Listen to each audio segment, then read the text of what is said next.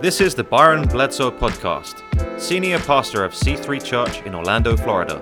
Thank you so much for checking out today's message. We hope this word encourages you and inspires you. Let's jump into the message. It is awesome to see you here this morning, and I want to echo what Isabella said earlier. Man, I am so glad that you chose to hang out with us this morning for just a few moments. We are full on into the Christmas season, and I'm just curious how many of you, your, your Christmas shopping, you're done? Like you finished it, you're all, wow. I feel a bit worse about myself now. That's awesome. Some of you should probably come up here instead of me, but uh, there's something about the season, and I don't know what draws you to it. Maybe other than the ultimate meaning, maybe it's the smells, the cinnamon in the air, or the real Christmas trees. You, you can't artificial that stuff. The real or the peppermint. Maybe just the smells. Maybe it's the holiday parties that you love and getting to connect with people. Or let's just be honest. I think for most of you, it's the gifts. I mean, it's, it's the gifts. And some of you, you love giving. Like you're excited, you have planned, you've thought about it, you're really good at knowing what people are into that you love, that you're connected with, and so you've planned and you got them a gift. Others of you, it's the receiving. you want to know, okay, how many of those things on the tree are for me? Like, what is, what is in this for me? How much is for me? Would you hold that for me?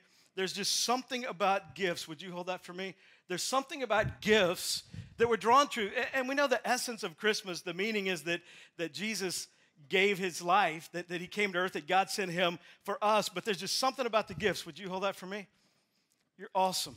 Those are really wrapped well. I didn't wrap those, somebody else did, but those are awesome. But what I also know and what you know is that in this season, when we sing about joy to the world, there's also a lot of pain.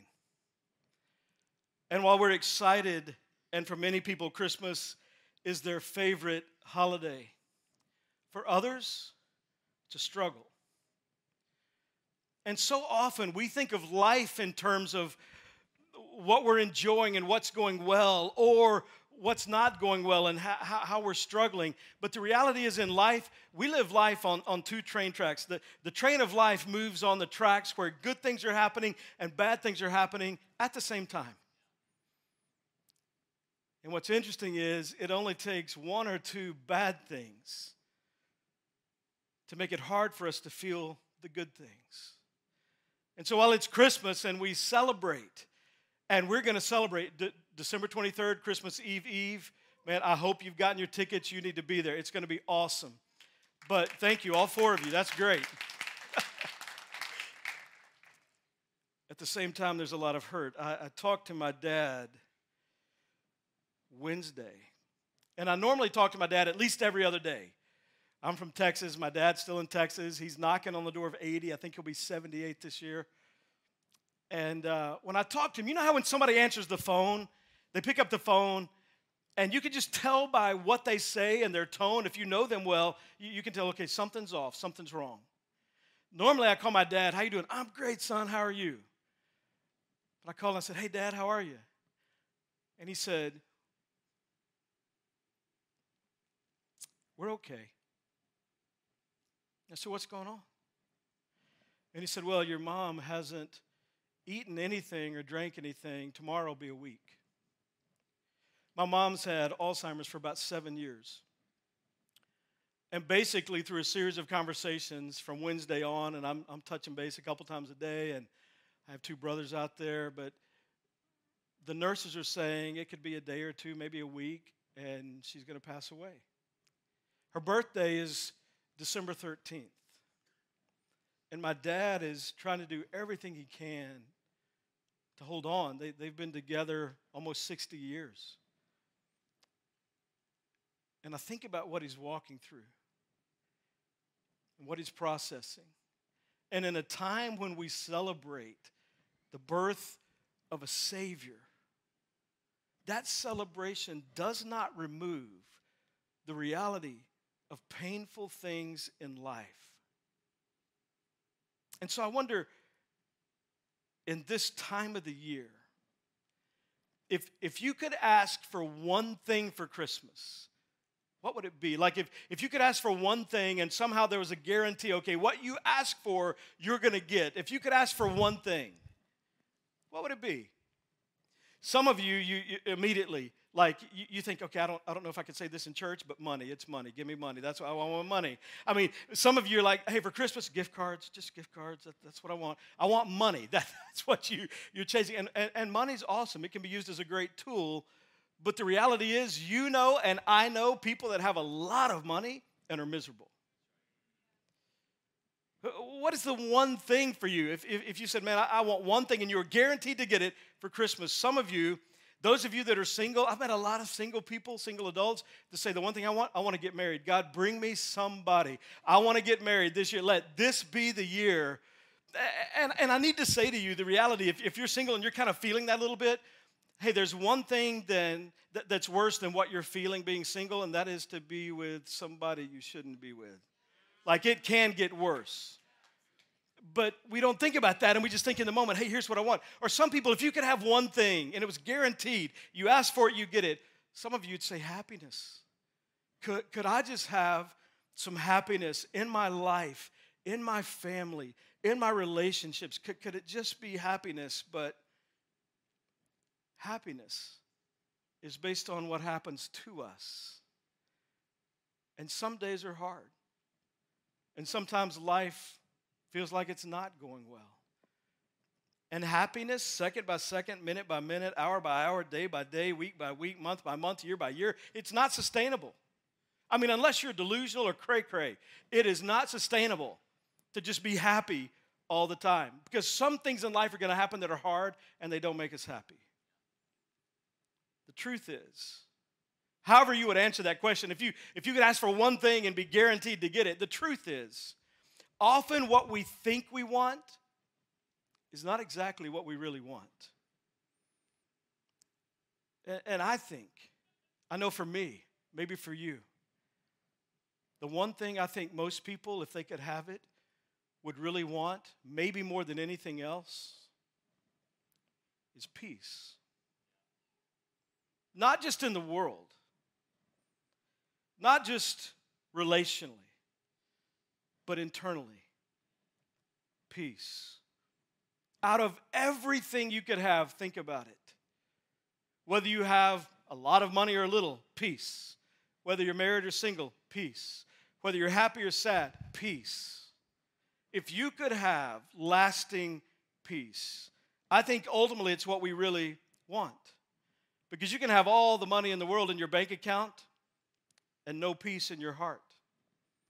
You can have a ring on your hand, but no peace in your life. You can be happy on the outside and empty on the inside. But true peace, lasting peace, deep peace, life giving peace comes from God. I want to invite you to stand with me just for a moment. I want to look at a couple of verses. In the life of C3, we stand in honor of the reading of God's word just because we believe it's the word of God. If you're not a Christ follower or you're new to C3 and you don't believe that, we want you to know that's okay. You're welcome here. But it shouldn't surprise you that we believe the Bible is the word of God and we base our lives on it. Luke chapter 2, verse 13, and suddenly there was with the angel a multitude of heavenly hosts praising God and saying, Glory to God in the highest, and on earth peace, goodwill toward men. Father, in the next few moments through your Spirit, I pray that you would speak to our hearts. I pray we would evaluate who we are, where we are, and what you're speaking to us. I pray for those who may not know you that today they would become followers of Christ. I pray for Christ followers in the room that you would encourage and strengthen our faith.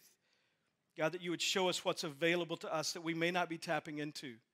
And Father, for those of us that may need conviction, I pray you'd do that as well and show us how we can live the life you created us to live. And what tweaks or changes we may need to make to do that with your help. Have your way in this time in Jesus' name. Amen. Please be seated. Even though peace, I believe, is our greatest need, much of our lives are lived in the opposite, and not just the opposite, the extreme opposite. Uh, we might call it tension. We can list our fears and we feel our anxieties. And our relationships, those that are closest to us and those that are just casual acquaintances, are sometimes invaded with disagreements or misunderstandings or there's hurt feelings. And we, we live in a kind of relational tension often day by day. And sometimes our family relationships, our friendships, our extended relationships, sometimes things are good. Other times you're, you're dreading lunch on Christmas Day because of that uncle or that aunt. And if you're like, no, I think it's all good, maybe you're the one everybody else is dreading. I don't know. But, but there's these moments where just the tension in relationships. And, and I think that's been heightened in recent, recent months because now there are more things to talk about that we disagree about. And the tension is through the roof. So for you, do you have peace or tension with your spouse? Do you have peace or tension with your kids or with your parents? Do you have peace or is there a lot of tension with your coworkers or your neighbors or your friends? Peace. It's what the announcement was about that God is giving us peace. And if, if peace was proclaimed for us by the angels and offered to us by our Savior, why don't we have more of it in life? I think of the prophet Isaiah, who God used to inspire and write in Isaiah 26 in that day, everyone in the land of Judah will sing this song Our city is strong. We're surrounded by the walls of God's salvation. Open the gates to all who are righteous. Allow the faithful to enter. You will keep in perfect peace. Now, don't, don't miss those two words. Because think about this God is inspiring the writing of His word, and God, being God, could just say peace. What is the difference in perfect peace and peace? You will keep in perfect peace all who trust in you, all whose thoughts are fixed on you. Trust in the Lord always, for the Lord God is the eternal rock. Perfect peace. Would you say that in your life you have perfect peace? We, we don't know this kind of peace. We know inconsistent peace. We know temporary peace that's here one moment and gone the next. The, the, the moment something hits us that we're afraid of or concerned about or disagree with that's bigger than the peace we feel, the peace tends to evaporate. But there's a kind of peace that moves in in spite of the pain, a, kind of peace that is unafraid of what you and I may fear. Do you know that peace? Perfect peace. It's interesting in this text, the original word in the Hebrew is the word shalom for peace. It, it literally means wholeness, completeness, fullness of peace. Wholeness and completeness and fullness of peace in my relationship with God, in my relationship with others, in my relationship with myself, in my circumstances, a wholeness, completeness, and fullness of peace. I, I don't think there's a deeper peace than that. Now, what's interesting though is in this passage, this word, where scripture says, you will keep in perfect peace. Something happens in the Word of God that doesn't happen anywhere else. In the original language, what it literally says is, you will keep in shalom, shalom. The word is actually used twice. And so God says, What I offer you is wholeness and completeness and fullness of peace in every area of your life. And by the way, not just that, but double that a perfect kind of peace. I'm going to give you more than you could ever possibly need to be at peace with me.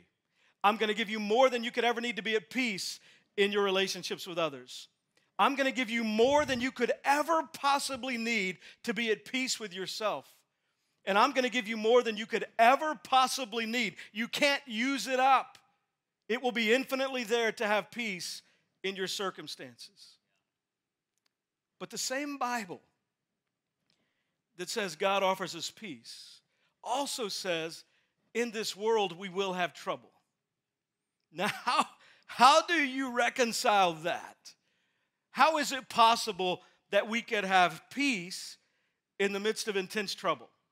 It, it feels like, okay, is the Word of God contradicting itself? No, because He's speaking about a peace that doesn't mean you're problem free. He's talking about a kind of peace that doesn't mean there are no struggles and no hard days.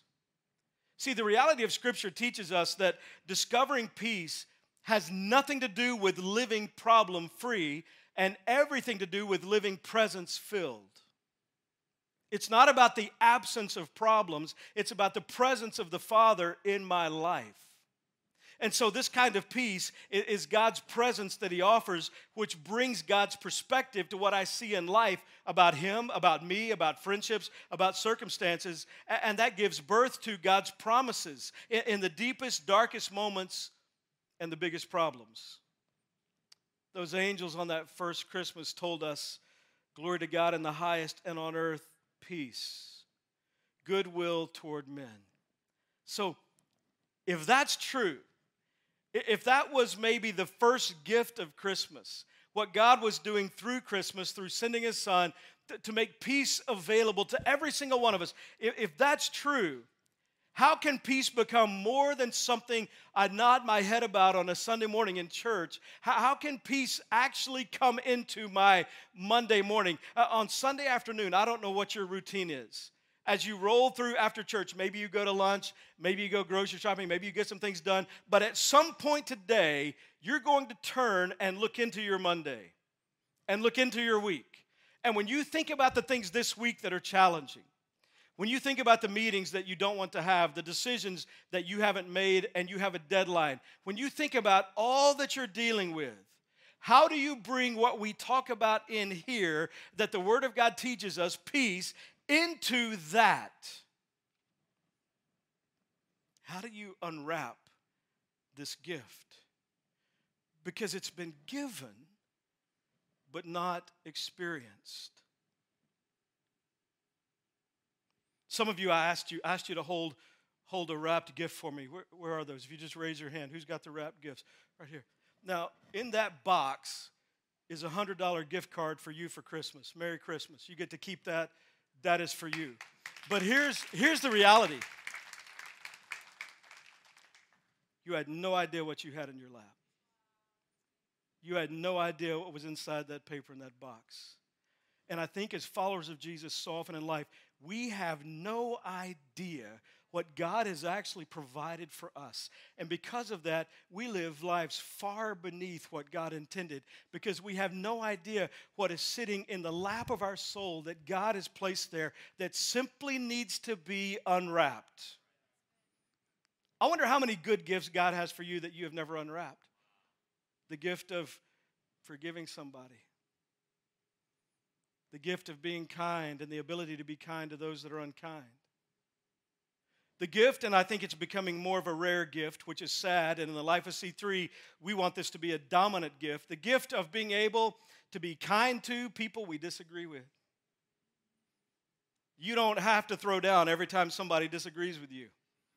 You can love people and be kind and be nice. And we can function in a place of humility, understanding there's going to be a day when I'm going to realize after this life in eternity, I wasn't right about everything. And you might be convinced you're right about everything here, but everybody around you knows you're not. And so I think we would do well rather than bringing anger, bringing humility. And one of the gifts we could give people in this holiday season and throughout 2022. How many of you ready for 2022? Please, Jesus, come quickly. 2022. Like, remember the end of 2020 and we thought, ah, oh, 2021, thank God. And we found out 2020 had a twin. And now, now we're looking at 2022, and it's going to be awesome because we're done. We, we've had enough. We're, we're going to live, and it's going to be awesome. But as we look at that, it is both callous and unchristlike to hate people we may disagree with. How do you unwrap the gift? It, the gift of peace if you want to, to be unlimited in your life, it must be unwrapped in your mind. The gift of peace is unwrapped in your mind. The struggle happens, the war, the battle is in the mind. Way before it gets to the soul, it's in the mind. Notice verse 3 You will keep in perfect peace, shalom, shalom, all who trust in you, all whose thoughts are fixed on you. What are your thoughts fixed on? I got to be honest. If your thoughts are fixed on CNN or Fox, you're not in peace. If your thoughts are fixed on what somebody says to you about what's happening in the world, if your thoughts are fixed on your future, a future that you cannot control, that you're trying to control, you're not in peace. If your thoughts are fixed on your bank account, you're not in peace. If your thoughts are fixed on some bad news you get in a relationship or some challenging words you hear from a doctor, you're not living in peace. Fix all those whose thoughts are fixed on you. Now, that word fixed in the original language literally means to lean on completely, to fully rest oneself.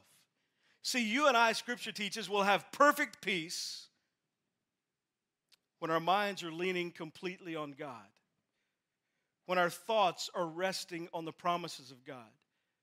You have an opportunity.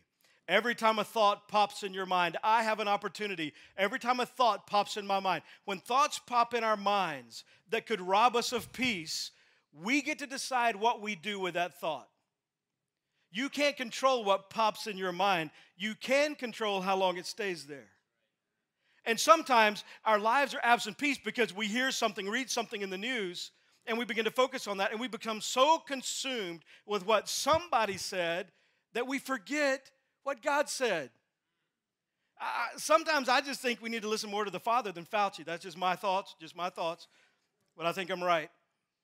But, but we become so consumed and we forget there is a great big God that created all of this, that promises He'll never leave you, He'll never forsake you, that promises to be with you. You think this is the first time the world went through crisis? Have you read history? You think this is the first time something was unsettling? And in moments in the past, eh, the church gained influence because the church was the church and loved people and helped people instead of hiding away. It was the courage of faith because there's a big God that's in control of all of it. And when I fix my thoughts on Him, I have peace. When I fix my thoughts, when I lean into and lean completely on and rest in the truth of who God is and what He offers me, I have peace. I love how the Holy Spirit inspired Paul to write the church at Philippi. And now, dear brothers and sisters, one final thing fix your thoughts Fix your thoughts. Be deliberate about what you think about. I'm not saying being delu- be delusional and pretend there's nothing to deal with. I'm saying be deliberate and fix your thoughts on Scripture says what is true and honorable and right and pure and lovely and admirable. Think about things that are excellent and worthy of praise. Keep putting into practice all you learned and received from me, everything you heard from me and saw me doing. Then the God of peace will be with you. Fix your thoughts on the reality that God promises to never leave or forsake you if you're a follower of Christ. When I'm lost, He directs my path. When I'm weak, He gives me strength. When I'm hurting, He invades my pain with comfort. On my worst day and my worst moments, after my biggest failures, He still loves me completely. And it's a peace that you can only possess if you know Jesus personally. Knowing about God will not bring this peace into your life. It's knowing God in a personal way that makes this incredible gift possible. John 14, 27 says, Peace I leave you, my peace I give you. Why does he make the distinction?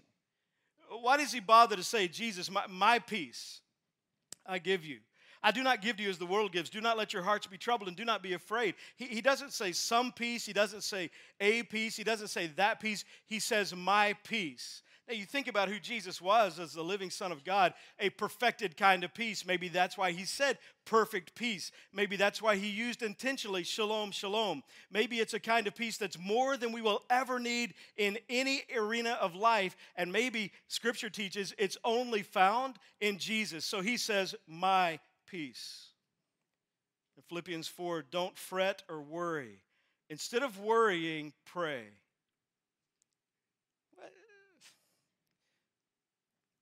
What if we prayed more than we worried? Because as I've evaluated my life, listen, I know what it is. There are seasons and things I walk through. I can have a PhD in worry. I get I'm a control freak. I like to figure things out, make things happen. I know what's coming. I analyze the junk out of stuff. I have, I have plans for plans if they don't work out. Like I, I just, I, it's just how I'm wired. But, but as I've looked back, did you know every single thing that I allowed myself to be consumed with worry about, my worry changed none of it? when you sit and worry, it robs you of peace. When you fix your thoughts on what's true and you, you lean into it completely and you rest in what's true in the Word of God, it brings a unique kind of peace. You're able to talk to Him in prayer. Let petitions and praises shape your worries into prayers, letting God know your concerns. Before you know it, a sense of God's wholeness. Everything coming together for good will come and settle you down. It's wonderful what happens when Christ displaces worry at the center of your life. So, could it be that in your life, in my life, if we could ask God for one thing, and, and he w- it would be guaranteed that He would give us that gift, could it be that it's not that we haven't received the gift, it's just that we haven't unwrapped it? We haven't learned day by day to fix our thoughts.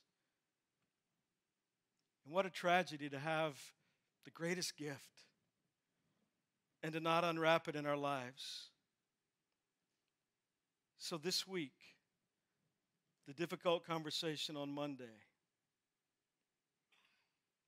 feeling overwhelmed Wednesday afternoon with where you are in life, the thing that you're praying for, the sadness that you're processing, it's real.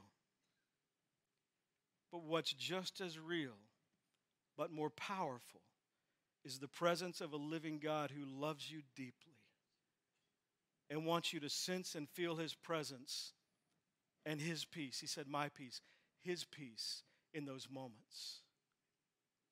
Unwrap the gift fix your thoughts, set your thoughts, focus your thoughts on who God is and how much He loves you. Would you pray with me this morning? Father, I thank you for the reality of your love. In spite of the fact that so often we don't feel lovable, I thank you for your truth a truth that doesn't depend on how I feel, but depends on your faithfulness. So, Father, I pray for those in this room. They're excited about Christmas, but perhaps there's also a sadness about Christmas this season. I thank you for your peace that you offer your followers. I pray that this week we would be deliberate and intentional about unwrapping the gift you've given us and fixing our thoughts on your truth, your reality. With heads bowed and eyes closed, maybe you're here this morning and you know that the greatest need of your life is to invite Jesus to come into your life, to forgive your sin, for, for you to experience the presence of God in your life. It, it's the only way you get this kind of peace. And deep down inside right now, you, you know Perhaps you know, hey, t- today's your day. You, you need to pray a very simple prayer and invite Jesus to come into your life. With heads bowed and eyes closed, if you'd like to commit your life to Christ today, surrender your life to Christ, I want to pray a very simple prayer, and I want to encourage you to pray it with me if that's the step of faith that you'd like to take. Many have already done that, but if you've never done that, you can pray this prayer out loud, or you can pray the prayer in the quietness of your heart. The Bible says in Matthew 6 that Jesus knows our thoughts. You just pray this prayer. Just say, Dear God, I know that I need you. Jesus, please come into my life. Forgive my sin. Help me to live for you. As best I know how, I commit my life to you. Thank you for loving me. In Jesus' name, amen. Hey, would you look at me a second? If you just prayed that prayer, I would love to know that. I want to invite you to grab your cell phone and just shoot me a text. Just put your first name, just your first name, and send it to 407 487 8311. The reason I ask you to do that is I'll get that list of names this afternoon, and I would love to be able to pray for you by name today and throughout this week. Because in the life of C3, you really do matter you are valuable and you're important to us. And so I'd love to be praying for you in this new decision you've made as you begin your faith journey. I'd also love to send you some free material as a gift that I think will help your personal growth, your spiritual growth.